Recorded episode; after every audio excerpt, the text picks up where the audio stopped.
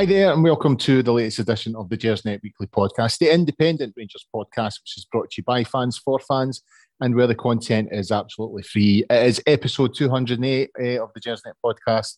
Uh, I'm your host tonight. I'm Colin Armstrong. Uh, we're previewing the Livingston game at Ibrox tomorrow. as I say every week, guys, it's not just the pod that we have here at Gersnet. If you get yourself onto the website, you'll find the forums, there's articles. Frankie's got one up this week.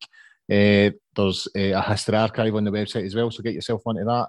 Uh, and, and as I always say every week as well, you know, put the word out there, let people know we're here, you know, uh, subscribe to the YouTube channel, all that kind of stuff. That'd be grand.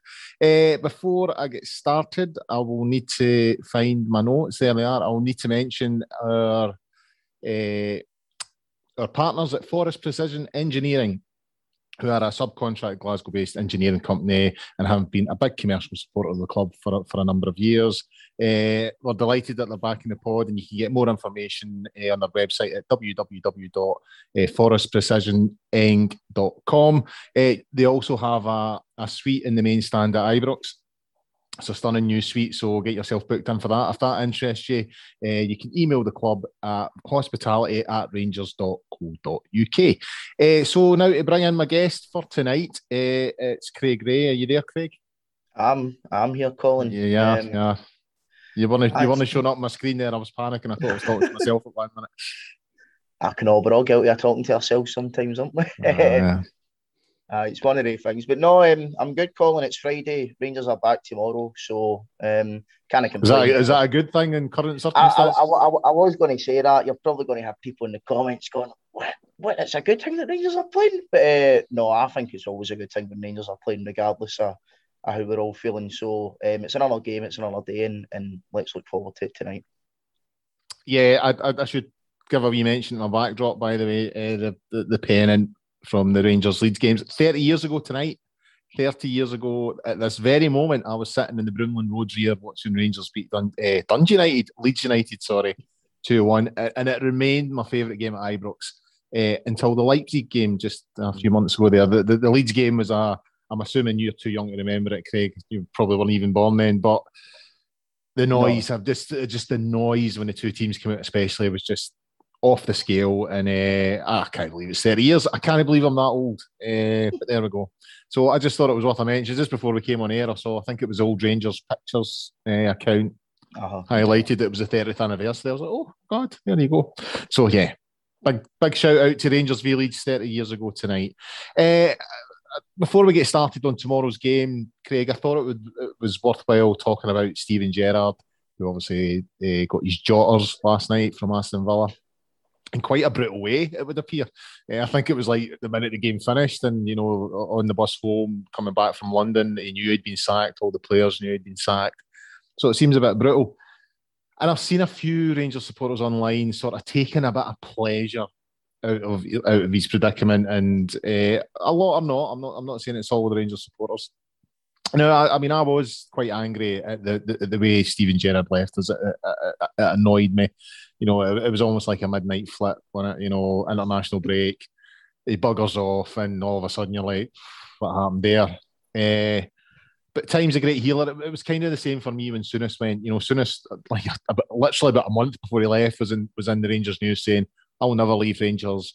You know, I'm in contract discussions with David Murray. I'm never going to leave this club. I'm here for life a month later, he's he's down the road uh, and signing for Liverpool. And and and you know, a lot of Rangers supporters were angry at that at the time. But I think time's a great healer, and the older I've got, you know, I get over these things a bit quicker. You know, and after a few months, I kind of came round thinking, well, actually, I'm very glad that Steven Gerrard was at the club. You know, I'm glad, that, you know, one, he, he, he got the title. You know, the, the title that at various stages in that journey, I, I questioned might never see it again, if I'm being honest. You know, we seemed so far off it at one point, you know, when we were going through that journey to Forfar and, you know, Annan Athletic and all those sort of clubs.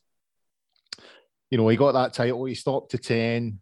The European thing, I think, is worth a mention because he, he has given me, I mean, I'm, you know, I'm 50 next year. I've been going to Ibrox 30, 40 years now, consistently for the last sort of 25, 30. That's the best sort of run of European form, the most consistent run of European form I can remember. You know that four years, and it, and it kind of set us up for that that final in Seville. So I think you know, seeing some of the supporters enjoying being in this sort of predicament. I, am not sure I agree. I'm I'm I'm thankful to Steven Gerrard. I think he done a, a really good job at Rangers. I think he picked the club up. Was in the gutter. I think he picked us up, made us a, a proper footballing club again, and uh, I'm very thankful for the fact that he was at the club. Yeah, I, I can't really disagree on anything much I've said there, Colin. Uh, I think the perfect phrase you used there was "time's a great healer." Um, I think like everyone, uh, you know, I don't think there was one Rangers fan in the world that wasn't angry when he left and sort of the way that he did leave. But as you say, time is a great healer, and he brought us so many good memories. As you say, brought us back up from the gutter. And you know, Celtic fans of last year have been talking about the rebuild that Ange did. I mean, my God, if they think that's a rebuild, yeah, I know, I know. What, what kind of rebuild did Steven Gerrard get? I think, I think they even called it was... project rebuild. Do you know what I mean? Aye. You know, what one season without the title, and it's. it's aye. Uh, I know. Anyway, anyway, you go. Aye. I mean, two two seasons in a row in third place, um, miles behind Celtic, absolutely miles behind Celtic, and you know, he did. He, he got his, you know, in my opinion, anyway, probably the most important title in our club's history. Um, eventually, did take him a couple of attempts. Yeah. Um, and you know, the cups weren't great, and I think he could have won more. But at the end of the day, we all crave that that 55th league title, and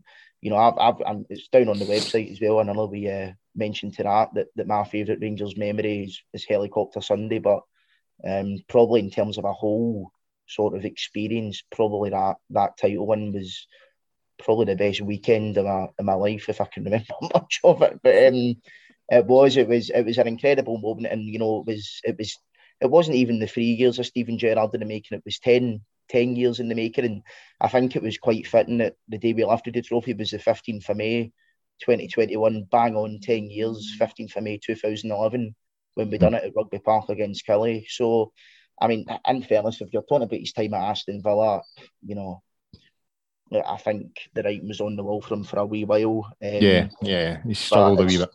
You know, you know what it's like in the Premier League. I mean, the Aston Villa jobs like a poison chalice. They're, they're probably going to have more managers there than, than there's been prime ministers in the last few years. But you know, last few years, last couple of weeks. Aye, last couple of weeks. I know, I know. Um, but Aye, it's just it's one of the things. It's football, and, and, a lot of people have said, "Well, I think his career's going to slow down." I mean, it's Steven Gerrard. The guy will probably pick up at the very least a top level championship team in England, possibly a sort of lower Premier League club, just because of his name alone and, all, and also the job that he done at Rangers. So he might get the Liverpool job one day, but you know, it's it's not going to be. not going to be anytime soon. I don't. Think, I, I actually think this this could be it for him. I think he might go back to punditry. I, I just wonder if he said a plan in his head. Yeah, he would. Yeah, I, I just think the end game in this, and I think we all knew that. We all, we all, when you know, the, the, there was no cloak and dagger nature about his his motives. I think we all knew he wanted the the Liverpool job. He saw. He's, I mean, he said he was on record many times saying that Rangers were very similar to Liverpool. You know, big club expectation, all that kind of thing.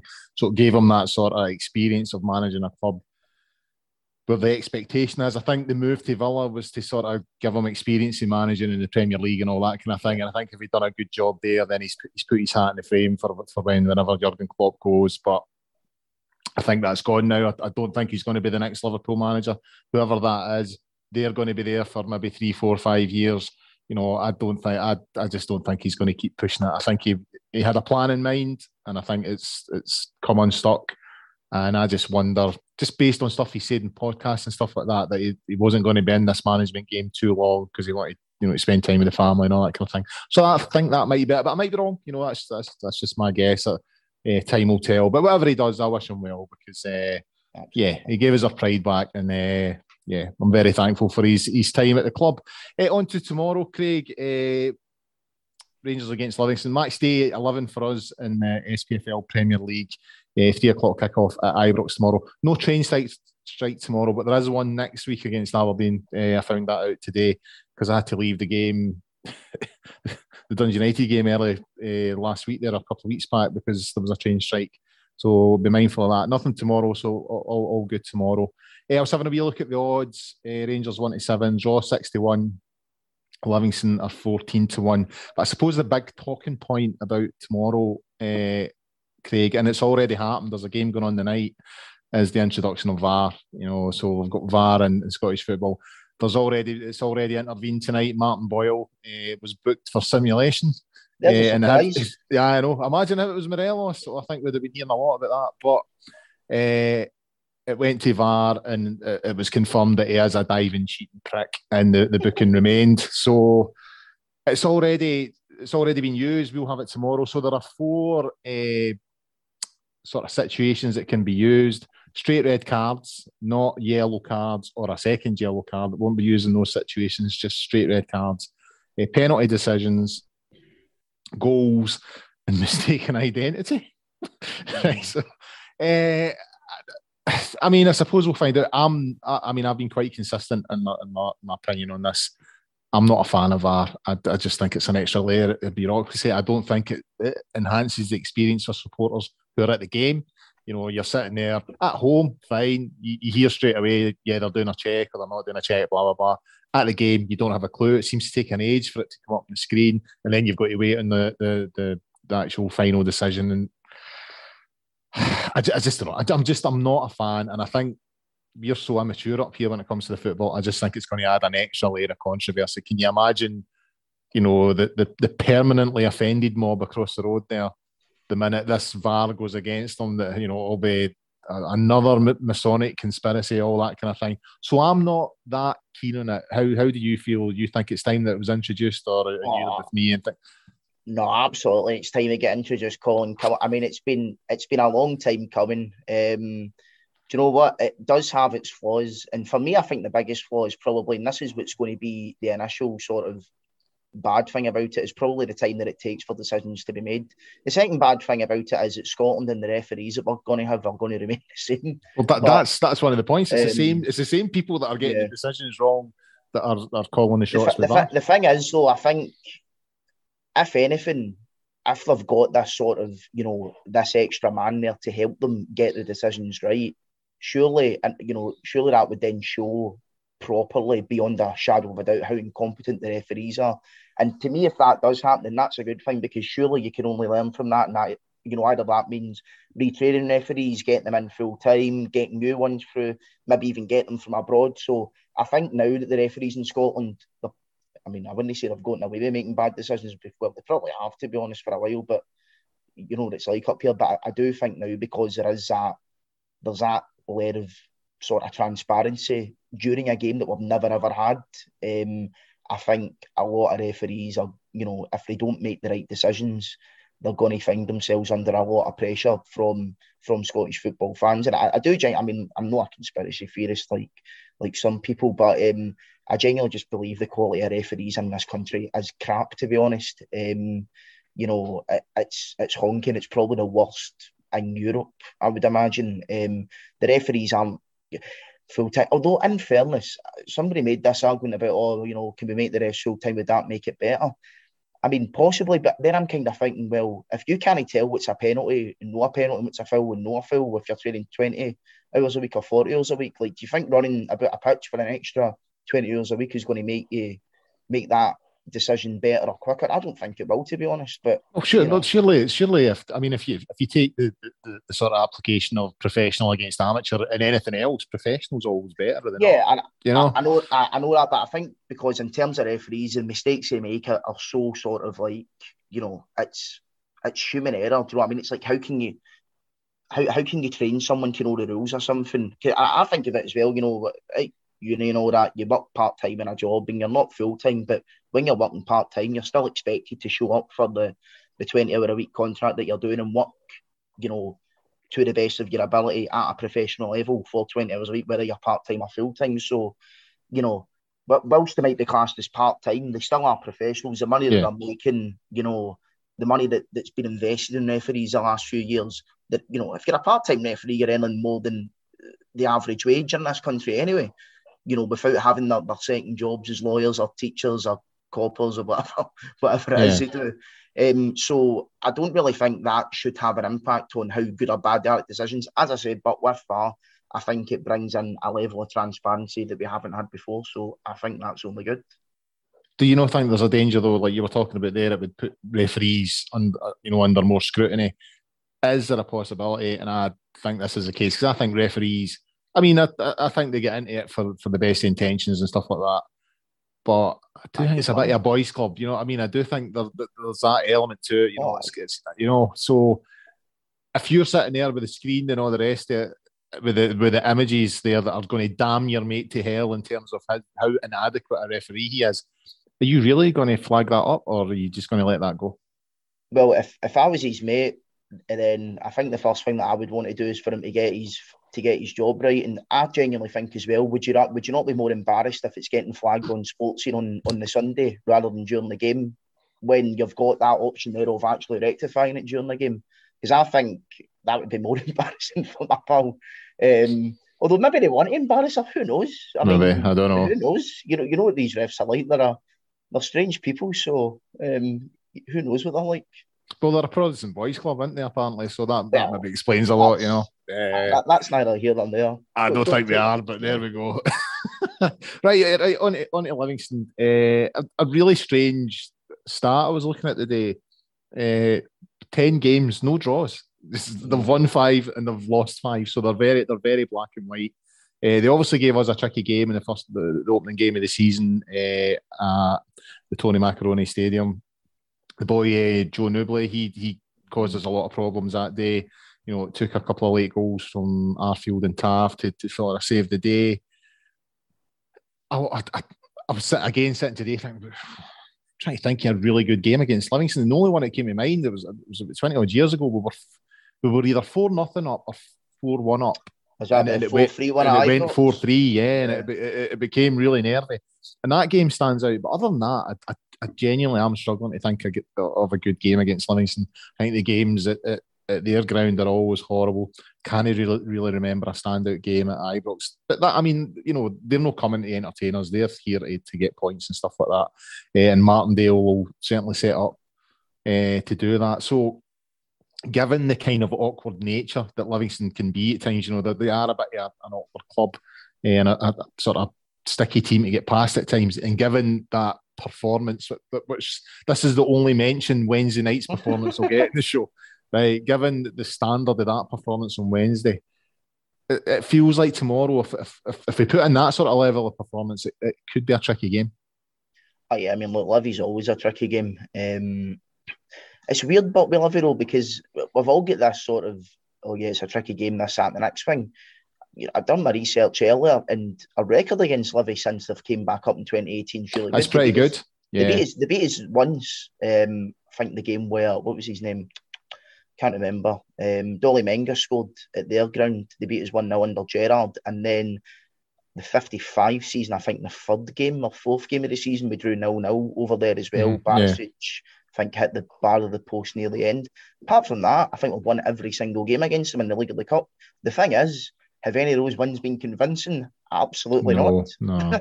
so it's going to be a tough game. Um, you know how Livy are going to set up. I mean, it's no no secret to anyone. Um, you know, I thought that big striker, the one that, that scored against us, I mean, he really gave us problems, you know, yeah. suited, suited especially. Obviously, we know the, the, the unfortunate situation he was playing under at that time. Um, but, you know, Nouble was made to look like, you know, Drogba under Mourinho. I mean, it was, you know, it, it looked sensational and it, it really did give us give us problems. And then obviously we had the the Čolak goal ruled out, which incidentally, if VAR was there, VAR, but um, well, well, I, I, this is this is one thing I've got to say. Like when I was when I was reading what it was going to, you know, influence on, it just says goals.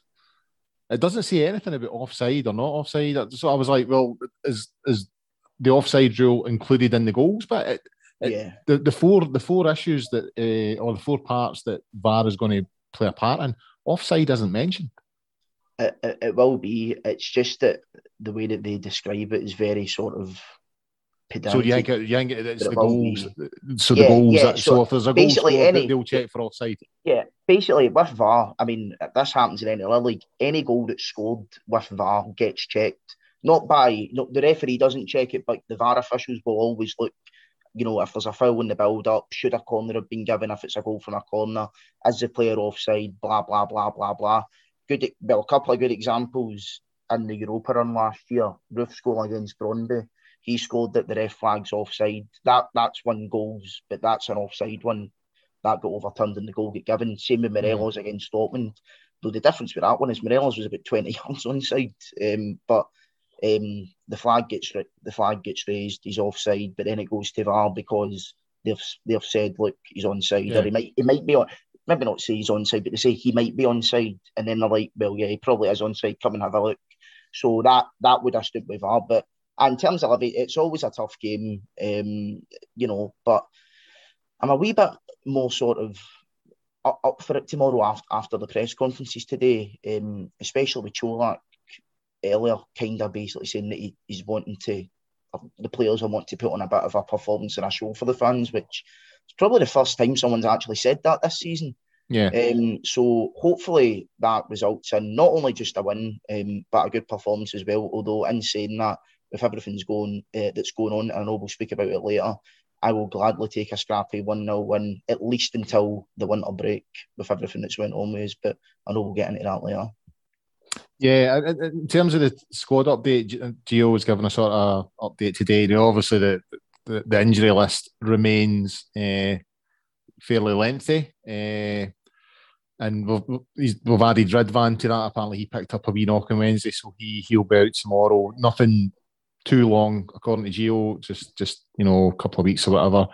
Uh, but some positive news about Connor Goldson today. You know, it sort of suggested that it appears that the injury is not as bad as first feared, and we could see him in January. Which you know, given the break that's coming up for the World Cup, doesn't actually seem that that far away in terms of games. You know, so that I mean that that's a positive also talk of Kamara coming back in for, for the Napoli game. I mean, I would view that as a positive. I know, given his form, some others won't uh, at the moment. So yeah, I mean, you know, we are kind of down to the bare bones, but you know, when, when you look at the, the, the personnel that's still available, you would imagine that we've got enough in the tank to to to put out a, you know, a team that will get a result tomorrow. Oh, absolutely. I mean, um, that that's why we've got such a big squad. Um, you know, um, we, we need to go out and at the very least get get the three points tomorrow. There's no excuses. I know we've, you know, as you say, the squad is down to the bare bones, but the, the quality that we'll put on the park compared to Livingston, especially at Ibrox with 50,000 fans, there's no excuse for, for not getting the job done. Yilmaz is, is a real disappointment because I think, actually, I mean, I would have liked to see him play anyway, just because, you know, it's good to give him a wee run of games, but I think tactically as well, um, it would have been interesting to see how he played against Livingston because he's sort of more of a, a ball type player, like on the ground, if that kind of makes sense. Whereas Barisic would be whipping balls in. And I think, you know, if you're doing that against Livingston constantly, the movement from Colak's going to have to be really, really, really good to get away from it, which it is, in fairness. His yeah. movement's excellent. But I think that Livingston would love to play against, if Livingston are defending crosses all day tomorrow, they'll, they'll love that. Whereas I think Yilmaz would have maybe been able to change it up a wee bit. So, you know, if, if he is out tomorrow, I think that is a wee bit of a blow in terms of showing what what we might have been able to do against them. Um, but no, I mean, we need to go and win tomorrow. They'll, you know, regardless of how the squad is, there's no excuses for not getting a, a win tomorrow. End of. Especially, you know, you know the Celtic games at lunchtime tomorrow. If they get the three points, yeah, you know that that makes three points imperative. You know, it's not even it's not even up for debate. Uh, in terms of Connor Goldson, you know, say there, you know, some positive news, at, you know, out till January, but I, th- I, think for a while there it was feared that it was going to be a lot worse. Yeah. So it, it feels like the time scale on that has come down a wee bit. But, you know, probably a good good opportunity to talk about Leon King. Uh, you know, we, we look at it as a, as a negative, and it is a negative, you know, Connor Goldson is such an important player. And I think we found that out against Liverpool, you know, once it, once he went off, the organisation seemed to just disappear for that back four. So, yeah, we're going to miss Connor Goldson. I get that, but you know, trying to look at the positives, it's, it's giving this boy a chance, and he and he has rated and getting, you know, given the sort of performance levels he's given since he came in, you know, the, the boy's got to grab his opportunity, and I, and I would say he has done so far. I think he looks the part.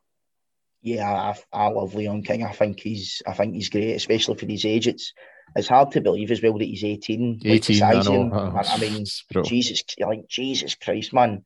Um, I read something earlier today that apparently a couple of years ago, I think when he was 15 or 16, he knocked back a move and a lot of big money to the EPL. Whether that's true or not, we don't know. But to be honest, it wouldn't surprise me. Um, this guy has clearly been in the minds of you know people at Rangers for a very, very long time. Gerrard gave him his debut. Um, Gio last year as soon as it hit the first of January, said, you know, new contract and you're in my first team squad for the rest of the season. Because obviously, in the, the month or so before the new year that Gio was in, he looked at me and he went, right, you're, you're good enough to come in straight away. Um, and this year he's had plenty of opportunities, and I, I do think he's grabbed them. Um, one thing that I really, really like about him is, you know, his leadership abilities. From from where I was in, in Wednesday, sorry, the other men- uh, another mention of the game on Wednesday, but um, like any time the ball went out to San, like if he was to pass the ball across to Sands, who was obviously his partner on Wednesday, he was always pointing, he was always shouting, you know, yeah. go there, go there, go there, go. That's something that Goldson does, you know. Um, and King's probably it's probably helped him a lot playing alongside Goldson a few times and, and stuff like that. But it was really good to see that in a game like that, you know, he's telling Sands, who you know is I, I know Sands isn't old. He's he's only a couple of years older than him, but Sands is you know the the professional. He's an international footballer, an international like player, that. yeah. And King's just not no giving a toss. He's just yeah. yeah. Do you know what I mean? So, you know, that for me supersedes everything about his ability as well, which is obviously second to run. So, yeah, I think he'll come in definitely. I mean, he'll play for the last few games up until the winter break anyway. The guy's played in every single Champions League game this year, which for an 18 year old is incredible. And I mean, I know we've been absolutely gubbed in each of them, but you know, it'll teach him a lot of good going forward. And yeah. you can only take you can only take positives from that, in my opinion.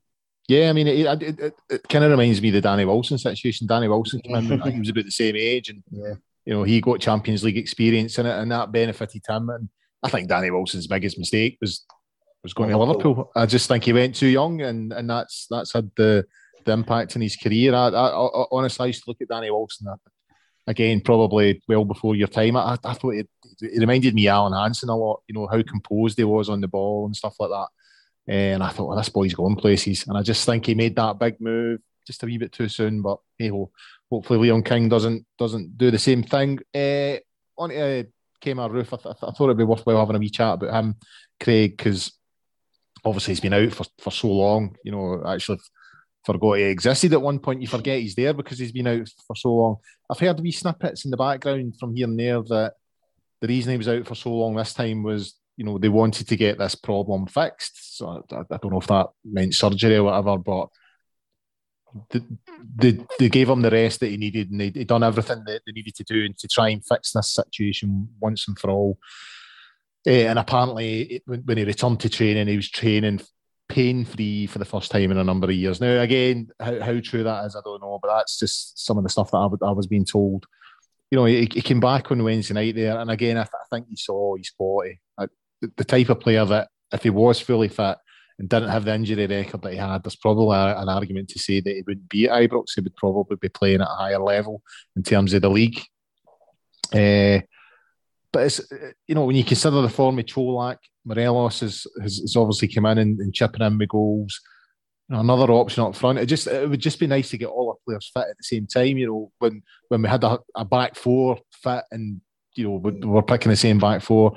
We had problems up front. All that's coming back together now. You know, Morelos is back. His discipline issues are behind him. Roofe's coming back, and obviously things are going to pot at the back there with with, with, with and all the rest of it. But I do think Roofe does offer us something something different. You know, he's such a hard worker, such an intelligent player, good in the air, good finisher. You know, if Colak's not doing it, if Morelos is not doing it, here's another option. Absolutely, I, I think Roofe's a great player. I, I don't understand the, the people that don't been, get him. Aye, like aye. I, I just don't. I don't understand it. Look, I know the guy cost a lot of money, um, and I know he's on big wages, but at the end of the day, I think he paid it all back probably that that fifty five season. um, to be honest, but even last year as well, when he was available, every pretty much every goal that he scored last season was a big goal, was a winner.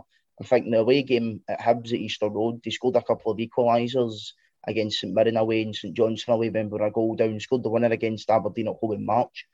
Uh, scored the winner against Braga that took us into the semi final. That probably actually got us a transfer fee back alone when it comes to you know prize money. Um, I, think he's a quality quality player.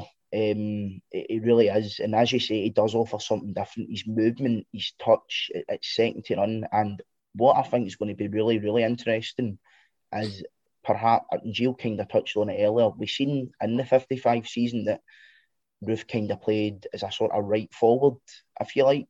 Um, so I don't know if that might be something that Gio might be wanting to try, maybe Roofe and then Yeah. Show through the middle of Roofe and Morelos like it was that season.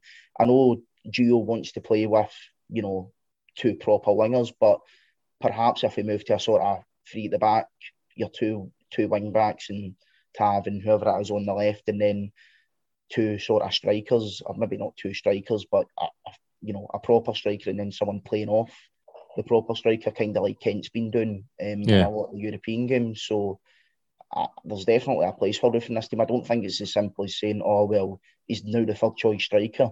I mean, to be honest, after his performance in, in Wednesday night, in the 17 minutes that he came on, he done more than what Morelos done in the 73 minutes and, Yeah. and what he was on the Uh. pitch. So, if anything, Roofe should be the second choice striker now, if you're looking at it that way. Um, but the guy's a quality, quality player, and I really, really hope that his injury troubles are behind him. It, I mean, it was quite. I mean, I found it funny at the time. Before the game, a stretcher was coming um, trackside towards um, the, the sort of dugout, and I said to my pal, I went, "Christ, you don't think that's Roofe injured again, do you?" Before the game's even started.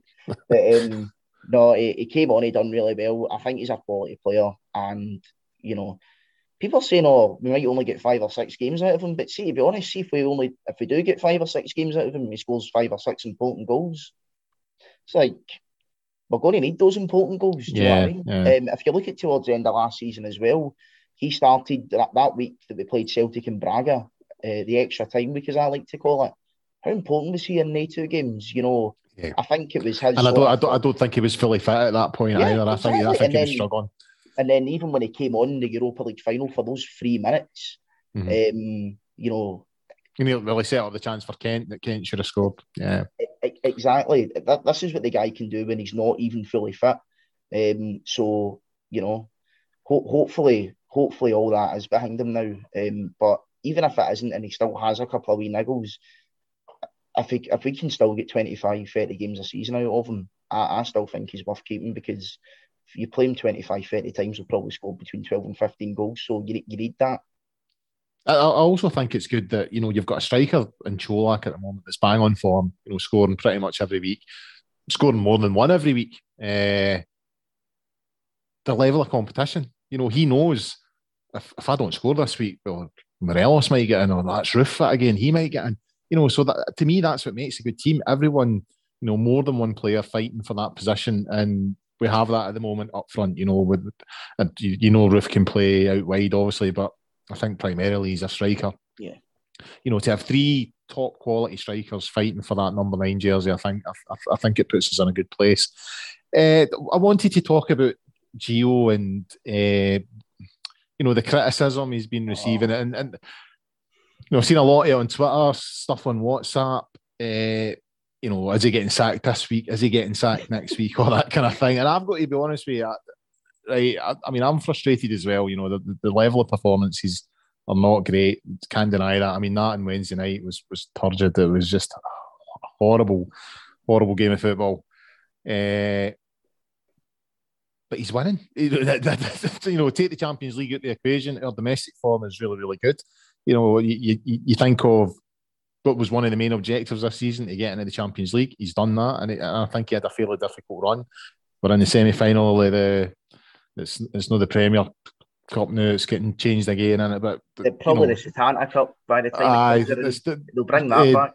Premier Sports have been bought over, and I can't mind who it's by, and it's going to be renamed Via, again. play, I think it is. Yeah, Via via Play. play. Yeah, Aye. that's him. So we're in the semi final of that. You know, we're really only a bad refereeing decision at Easter Road away from being level with Celtic on points. So, I- mean, when you put it like that, I don't think there's, you know, take the Champions League out of it. There's really no evidence in terms of results to to say that Gio deserves to be sacked at the moment. The criticism he's getting is purely down to the level of performance. So are we being a bit overcritical? You know, if he's getting points, I know it's a hard watch, and it is a hard watch at times.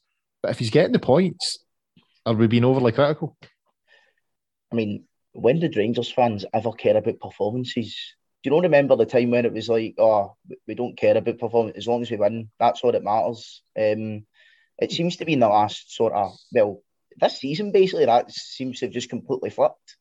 Um, you know, I do think the criticism has has been so over the top. I mean, look, you're, you're obviously allowed to criticise someone, and I've criticised it as well. Look, you can't beat around the bush. The football that we are playing now is horrendous, right? Mm-hmm. There's no there's no really any other words to describe it. It's boring. It's you know, it, it's just really really bad to watch. But we're getting the results, um, and I think you need to remember as well what this guy's had to put up with since coming in, more so in terms of the injuries. Now, look, I, know a lot of people say, "Oh well, we shouldn't have signed the likes of Souttar because the look at his problem Roofe, blah blah blah blah." Helander, Helander, I think, was already already injured, already had injuries when when Gio came in. Roofe already had problems when Gio came in. So, oh, regardless what way you look at it, he was a free signing, so it's it's kind of risk free. You're not going to you're not going to lose out a lot if Souttar doesn't work out. The three main injuries that we've had have been Hagi, Morelos, and now Goldson, who have you know Hagi's going to be out for over a year by the time he gets back. Morelos out for six months. Goldson probably about three. These guys have never been injured before, certainly not to that extent. Now, that is very, very, very unlucky to, to lose guys of that quality, more so Morelos and, and Goldson coming up. And I, I think Hagi as well. I think a lot of people maybe underestimated how, how important Hagi was to us. That the 55 season, I know I've, I've said that a few times tonight about that season, but he got the most assists in the league that year, I think more than Tav. Um, everyone's been saying we've needed a proper link between the midfield and the attack for ages. For me, he was the man to do that, and obviously things have happened. I, I kind of touched on it earlier with the whole winter break coming up. The issues that we've been dealt with, it's like if genuinely if we win one 0 up until the winter break, I'm happy. I think the time to judge Gio be on style and performance, I think will come when we hopefully get a fully fit squad back in sort of January, February time. Um, personally, I think right now he needs to be given the season like 100%, unless there is an unmitigated disaster where we yeah. lose, you know, our next however many games and we're completely out of the title race. If that happens, fair enough, right? But um, for me right now, he needs to be given the season. And I think in terms of I, I will be honest and say that going forward after like next season, I'm kind of going towards.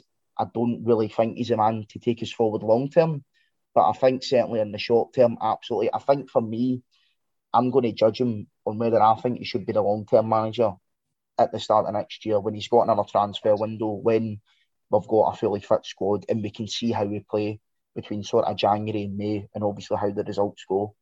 Um, you know, but I think some of the criticism's so over the top. Do you know what I mean? Like you're allowed to, everyone's allowed to criticise. Do you know what I mean? It's, we live in a free society, but I, I think to call for for jobs and, and the thing that really confuses me about people is, you know, ones that will say, well, Wilson, they say they, they basically just want everyone to go, everyone out. They just put a yeah. name in, in front of out, um, and it's like, okay, um, right. Well, if you sack Gio, Ross Wilson's still going to be there.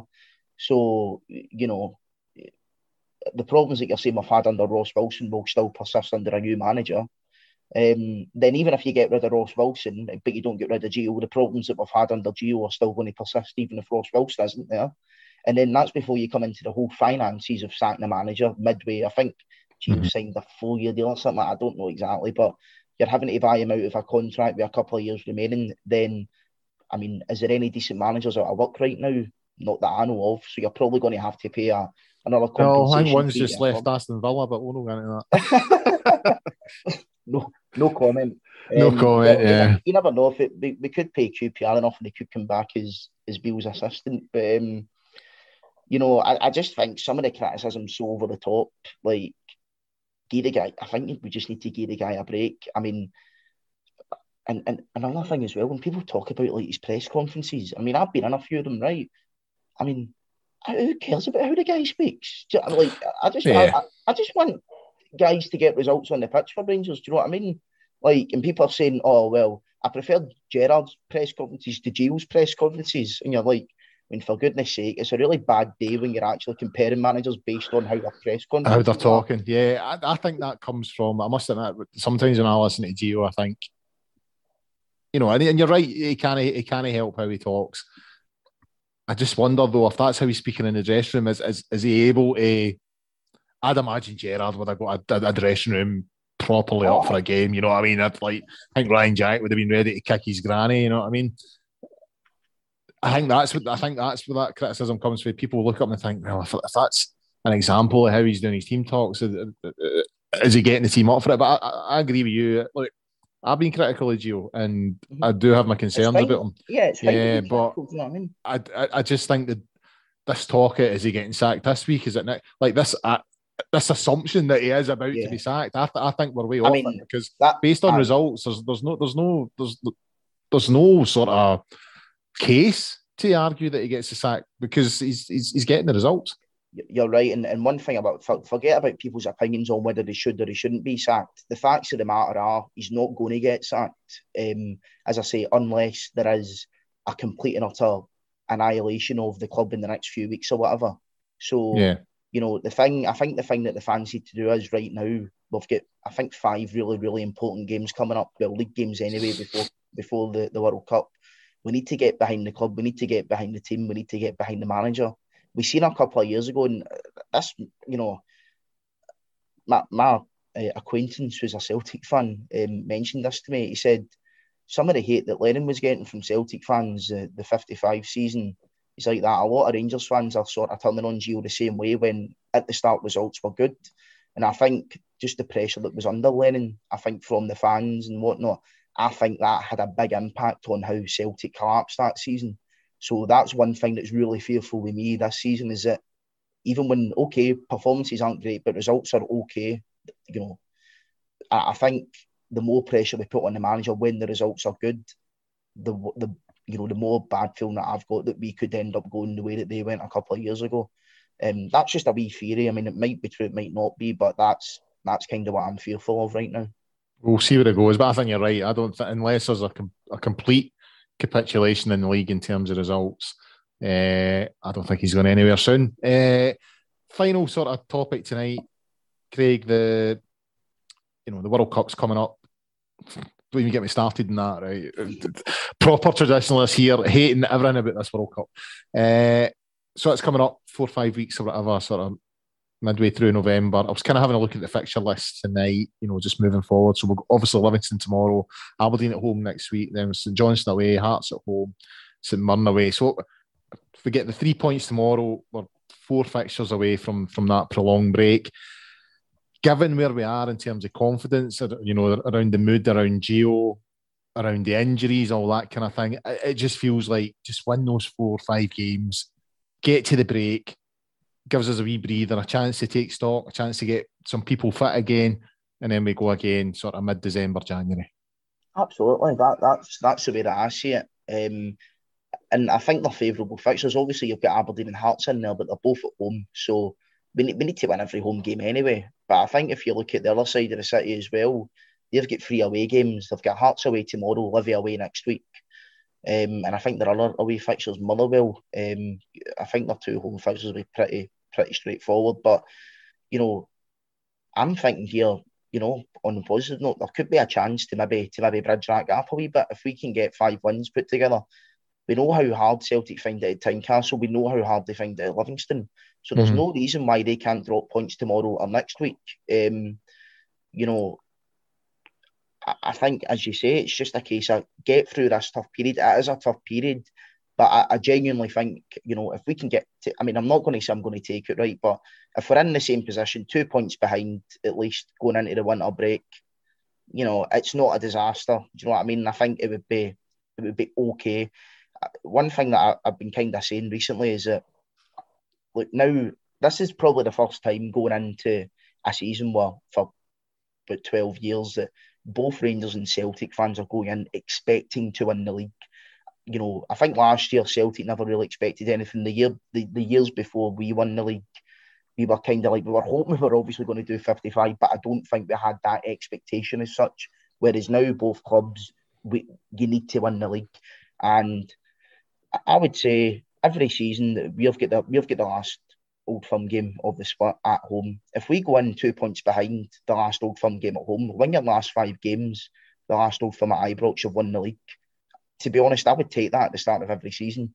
If you had to win your last five league games in the last Old Firm was at Ibrox and you're two points behind, I would take that every season. So I think right now the position, that whilst it's not ideal, you never ever want to be behind Celtic, obviously, but you know they're a good team, you know, and right now they're having a few injury problems as well. Let's see how they do away to Hearts. Let's see how they do away to Livy um, with injury problems that they've got. Um, and you know, as I say, if we can get you know the five wins, hopefully they can drop a, a few more points, and you know it might make the bid a wee bit. I mean, look, we're all sitting here moaning about Rangers. We could be top of the league this time tomorrow. I mean, yeah, we could be five points behind as well, but like Aye. that, that's was, how close it is. I was actually speaking about this to David Rend, uh, who used to used to used to be on the pod. It was on the WhatsApp through the week, and I was like, imagine they go to Hearts, get beat, and be beat Livingston, and well, obviously they, they'll stay top in goal difference, but we've, we've, we've caught up with them in terms of points. I was like, I think I'm hosting the show on Sunday. I says, I think I'll just spend that full 60 minutes just laughing. just, because, you know, we're in such a situation where everybody's talking about oh, it's time to sack Gio. Rangers are never going to win the league. I says, I could be sitting here on, on Sunday night talking about, well, that's Rangers